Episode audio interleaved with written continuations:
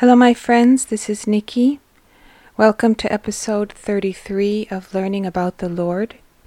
Today we're going to see how Jesus meets up with Simon Zealot, Judas Iscariot, and Thomas. We are reading from the poem of the Man God, Volume 1, Maria Valtorta. We begin with Jesus. He's walking with his six disciples, and he meets a man who is all muffled up and is leaning against the rustic wall supporting a terrace. When he sees Jesus approaching him, he shouts, Go back! Back! Have mercy on me! And he uncovers his trunk, dropping his tunic to the ground. If his face is covered with scabs, his trunk is one big sore. Some of the sores have already become deep wounds. Some are like burns, some are white and glossy, as if there was a thin white pane of glass on them. Are you a leper? asks Jesus. What do you want of me? Don't curse me, cries the man. Don't stone me. I have been told that the other evening you revealed yourself as the voice of God and the bearer of grace. I was also told that you gave assurance that by raising your sign you will cure all diseases. Please raise it on me. This is Simon Zealot talking to the Lord. Have mercy on me, he says again. And as Jesus begins to approach him, he cries out, Don't come nearer! Don't! I am infected! But Jesus proceeds. He looks at him so mercifully that the man starts crying and kneels down, almost touching the ground with his face, moaning, Your sign! Your sign! Now, when Jesus had talked about his sign, he was talking about the crucifix. And the cross, obviously, is our symbol of Christianity, of Jesus' redemption for mankind and his resurrection. Simon Zealot doesn't know this. He calls out to Jesus, Your sign, your sign. And Jesus answers, It will be raised when it is time. But now I say to you, Stand up, be healed. I want it and be the sign in this town that must recognize me. Rise, I say, and do not sin out of gratitude to God. The man rises slowly, and he is healed. He looks at himself in the last dim light of the day. He is healed. He shouts, I am clean. Oh, what shall I do for you now? You must comply with the law, says Jesus. Go to the priest be good in future. Go. The man is on the point of throwing himself at Jesus' feet, but he remembers he is still impure, according to the law, and he restrains himself. But he kisses his own hand and throws a kiss to Jesus and weeps. He weeps out of joy. The apostles are dumbfounded. Jesus turns away from the healed man and rouses them, smiling. My friends, it was only a leprosy of the flesh, but you will see leprosy fall from hearts. Is it you that wanted me? He asks two strangers. Here I am. Who are you? Now the two strangers are Judas Iscariot and Thomas. Judas Iscariot answers and he says, We heard you the other evening in the temple. We looked for you in town. A man who said he is a relative of yours told us you stay here. Why are you looking for me? asks Jesus. To follow you, says Judas, if you will allow us, because you have words of truth. Follow me? says Jesus. But do you know where I am going? And of course he is referring to the road to Calvary. No, master, says Judas, but certainly to glory. Yes, says Jesus, but not to a glory of this world. I am going to a glory which is in heaven and is conquered by virtue and sacrifice. Why do you want to follow me? he asks again. To take part in your glory, says Judas Iscariot. According to heaven? asks Jesus. Yes, according to heaven, answers Judas. Not everybody is able to arrive there, answers Jesus. He knows who Judas is. He knows that Judas will never carry the virtues of the Christian, will never understand Jesus' true mission, and will never enter heaven. Not everyone is able to arrive there, because Satan lays more snares for those yearning for heaven than for the others, and only he who has strong will power can resist. Why follow me, if to follow me implies a continuous struggle against the enemy, which is in us, against the hostile world, and against the enemy who is Satan? And Judas Iscariot answers, Because that is the desire of our souls, which have been conquered by you. You are holy and powerful. We want to be your friends. Friends, Jesus says. He is silent and he sighs. Then he stares at the one who is spoken all the time. He is Judas of Kerioth, that is Judas Iscariot. Who are you? he says. You speak better than a man of the people. I am Judas, the son of Simon. I come from Kerioth, but I am of the temple.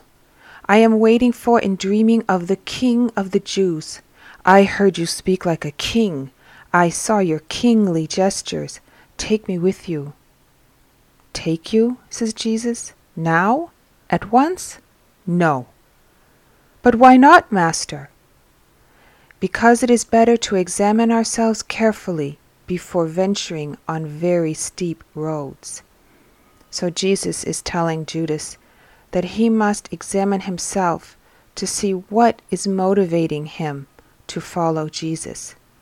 He knows there will be difficult challenges to overcome. He wants Judas to think about what he hopes to achieve out of his relationship with Jesus. Judas Iscariot has his own agenda.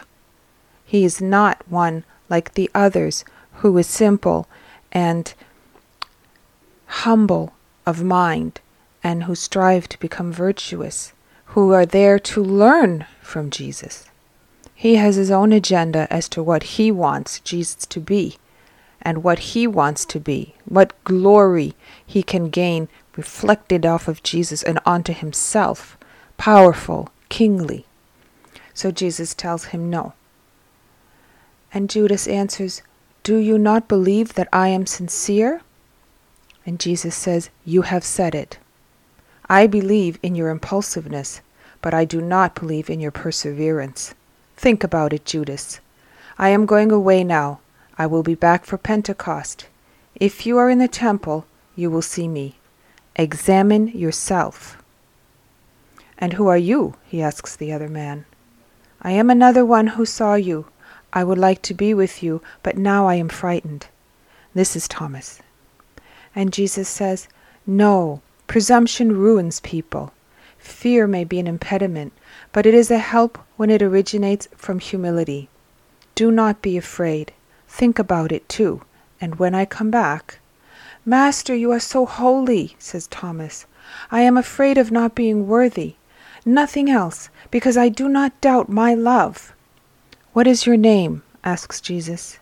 Thomas of Didymus. I will remember your name. Go in peace. Jesus dismisses them, and he goes into a hospitable house for supper. The six disciples who are with him want to know many things. Why, Master, why did you treat them differently? Because there was a difference. Both of them had the same impulsiveness, asks John. My friend, says Jesus, also the same impulsiveness may have a different taste and bring about a different effect. They both certainly had the same impulsiveness, but they were not the same in their purposes. And the one who appears less perfect is in fact more perfect, because he has no incentive to human glory. He loves me because he loves me. As do I, as do I, say all the other apostles. I know, says Jesus, I know you for what you are. Are we therefore perfect? they ask. Oh, no, says Jesus. But like Thomas, you will become perfect if you persevere in your desire to love. Perfect, all my friends, and who is perfect but God? You are, they say.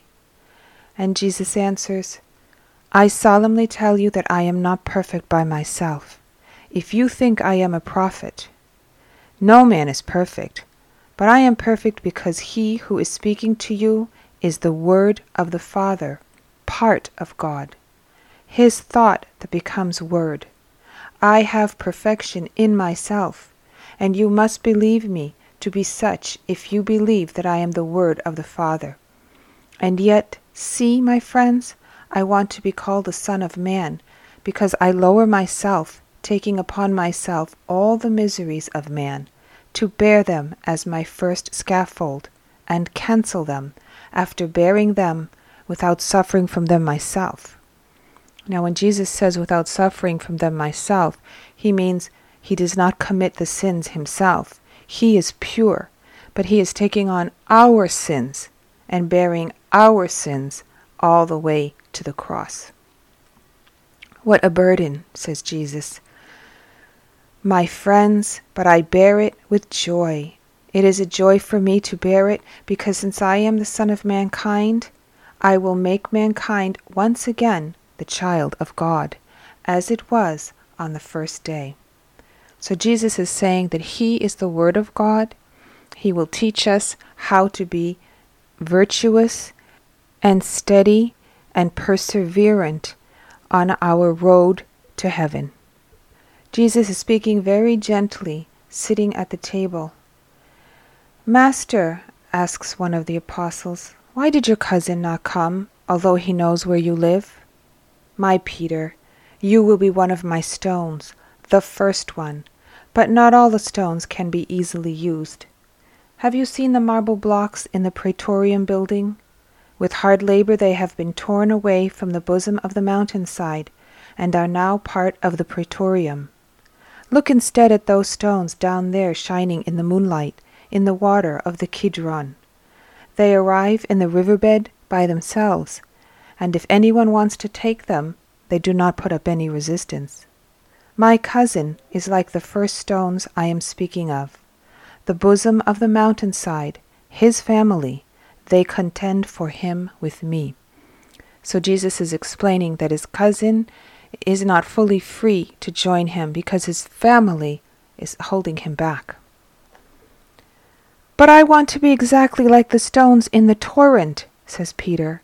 I am quite prepared to leave everything for you home, wife, fishing, brothers, everything, Rabboni, for you. I know, Peter, says Jesus. That is why I love you also my cousin Judah will come. Judah? Judas of Kerioth? asks Peter. I don't care for him. He's confused. He thinks that Jesus is referring to Judas. I don't care for him, says Peter. He is a dandy young man, but I prefer myself. And they all laugh at Peter's witty remark. There is nothing to laugh at, says Peter. I mean that I prefer a sincere Galilean, a rough fisherman, but without any fraud to townsfolk who, well, I don't know. The Master knows what I mean to say. Yes, says Jesus, I know. But do not judge. We need one another in this world. The good are mixed with the wicked, just like flowers in a field. Hemlock grows beside the salutary mallow. I would like to ask one thing, says Andrew. John told me about the miracle you worked at Cana. We were hoping so much that you would work one at Capernaum, and you said that you would not work any miracles before fulfilling the law. Why Cana then? And why here and not in your own fatherland?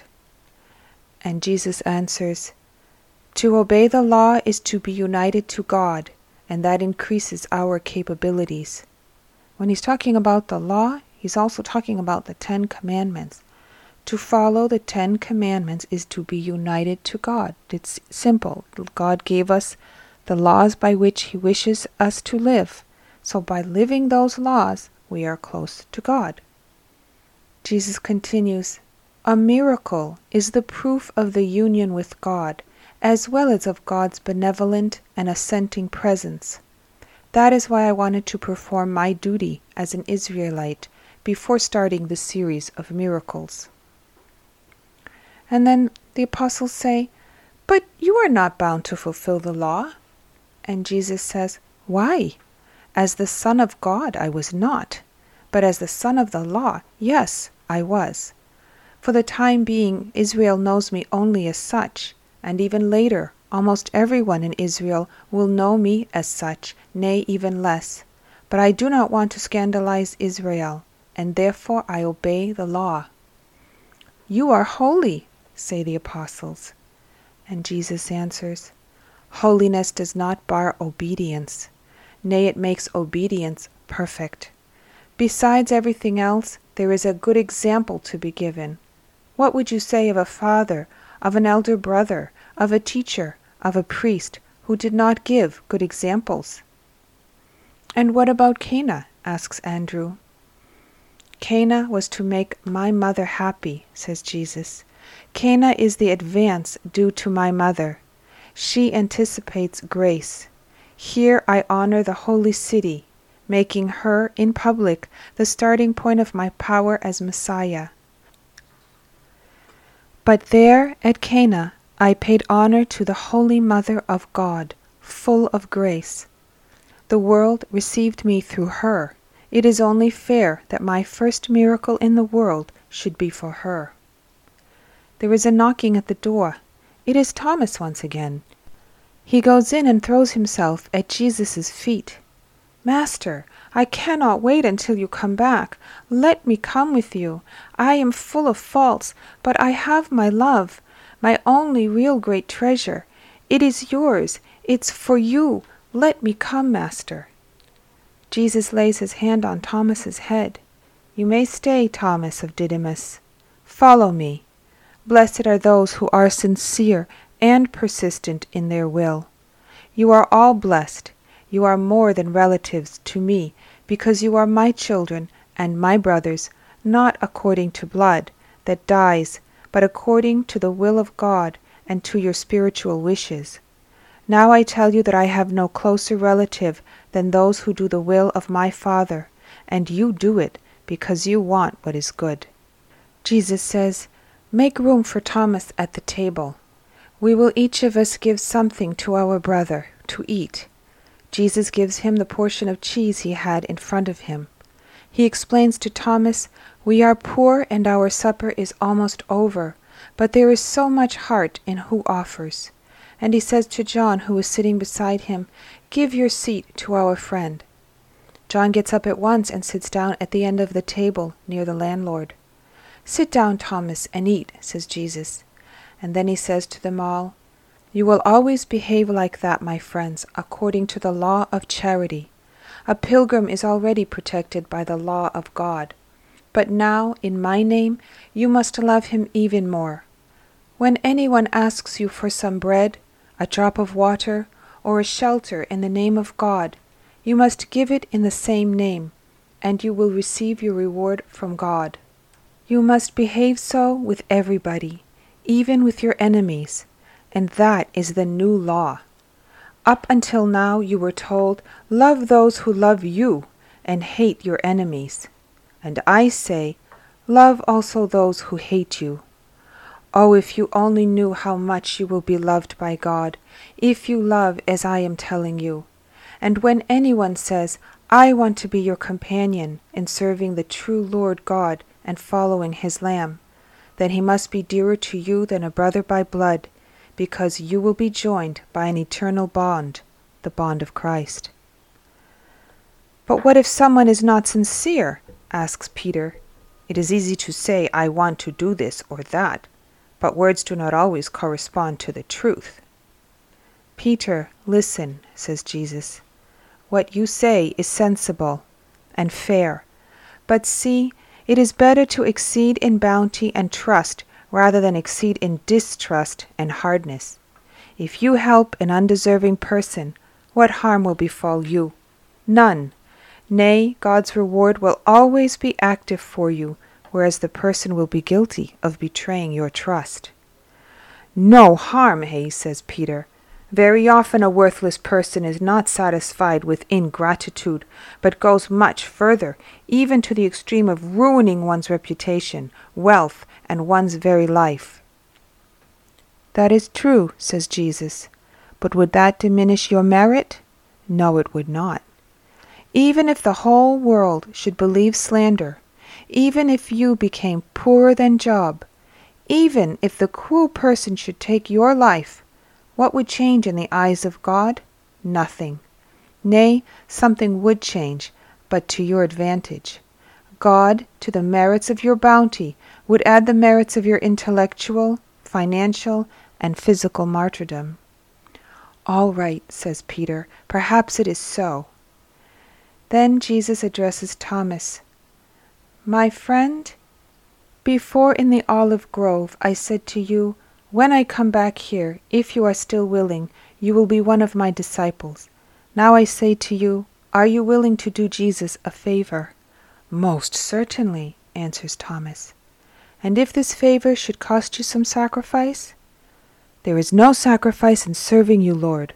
What is it you want? Jesus says, Listen. Tomorrow at daybreak the leper will leave the sepulchre to find someone who will inform the priest. You will be the first to go to the sepulchres. It is charity. And you will shout, Come out, you, the one who was cleansed yesterday. I have been sent by Jesus of Nazareth, the Messiah of Israel, he who cleansed you. Let the world of the living dead know my name.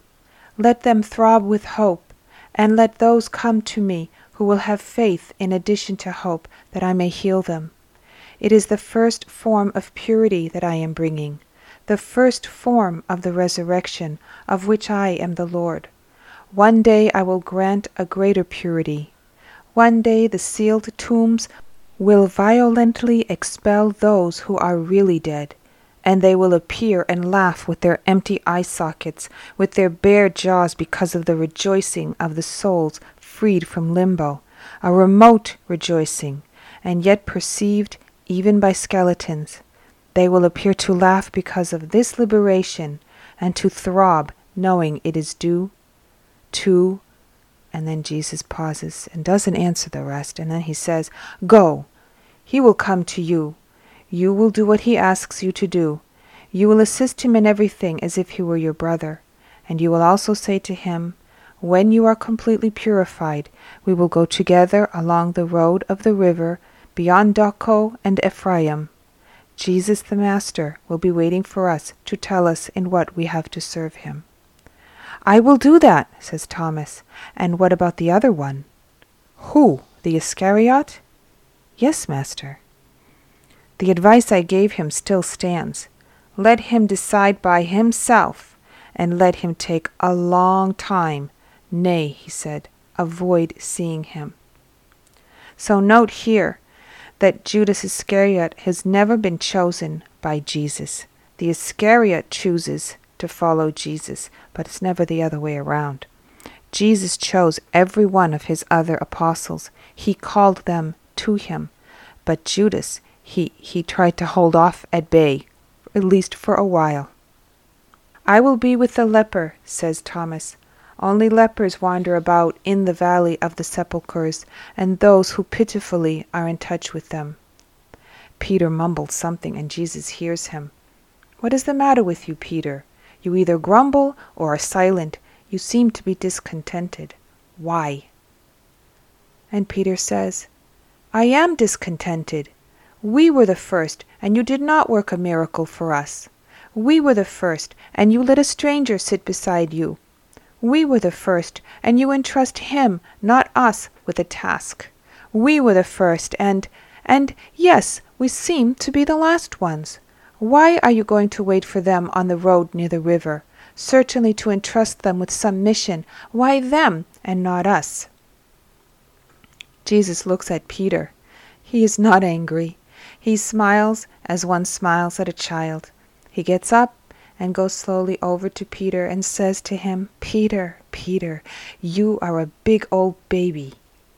Peter, he says, you think I am being unfair, but I am not. On the contrary, it is proof that I know what you are worth. Look, who needs proofs? He who is not yet certain. I knew you were so certain about me that I did not feel any need to give you evidence of my power. Proofs are required here in Jerusalem, where vices, irreligiousness, politics, and many worldly things dim souls to such an extent that they can no longer see the light passing by. But up there on our beautiful lake, so clear under a clear sky, amongst honest and good willing people, no proof is required. You will have miracles. I will pour torrents of graces upon you. But consider how I valued you. I took you without exacting any proof, and without finding it necessary to give you any, because I know who you are. You are dear to me, so dear and so faithful. And Peter cheers up, and he says, Forgive me, Jesus. Yes, says Jesus, I forgive you because your sulkiness is a sign of love.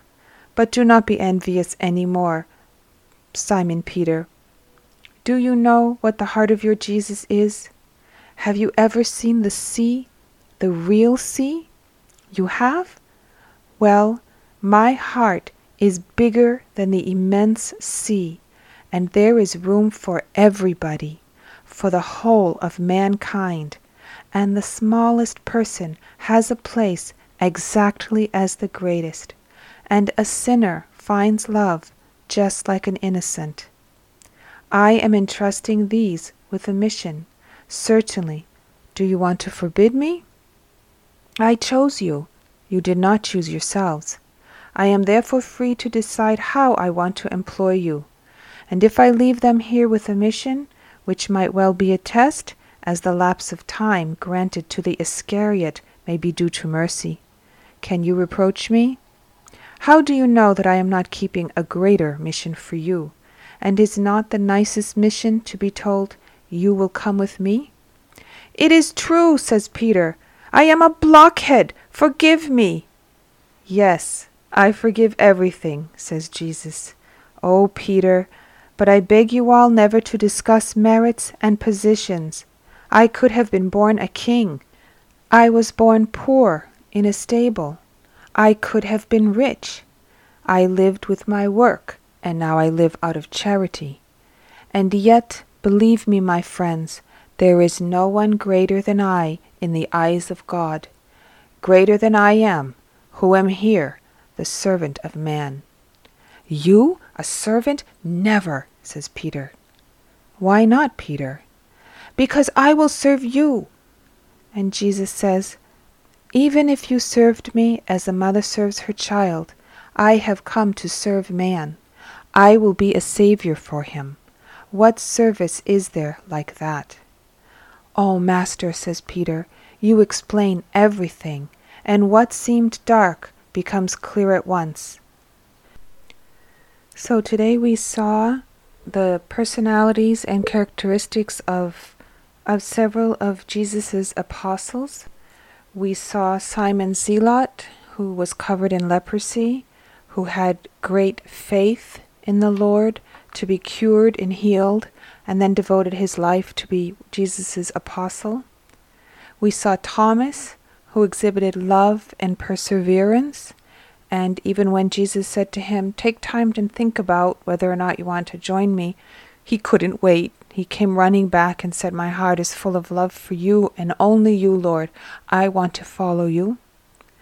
We saw Judas Iscariot, whose interest was in glory and power, and whom Jesus sent away, and who stayed away. And we saw Judah of Alphaeus, Jesus' cousin, who has not yet joined the apostles because he's pulled in opposite directions by his family. And we even saw Peter, who, with his love and desire to be loved in return by Jesus, grumbled and moaned about his position and about why he didn't get given uh, a mission and why he wasn't the one to see the miracles. And uh, Jesus reassured him and said, Peter, you have great faith you are my rock. I don't need to prove anything to you. And that in itself is greatness. And we also saw Jesus talking about his role here on earth as a servant, as the Word of God. He serves God by bringing God's Word to us, and he serves mankind by teaching us God's words. And the words are to teach us how to live a true life in God. And he serves his purpose, his mission, unto his death. So I want to thank you for joining me today for episode 33 of Learning About the Lord. Please come back for episode 34. Go with God.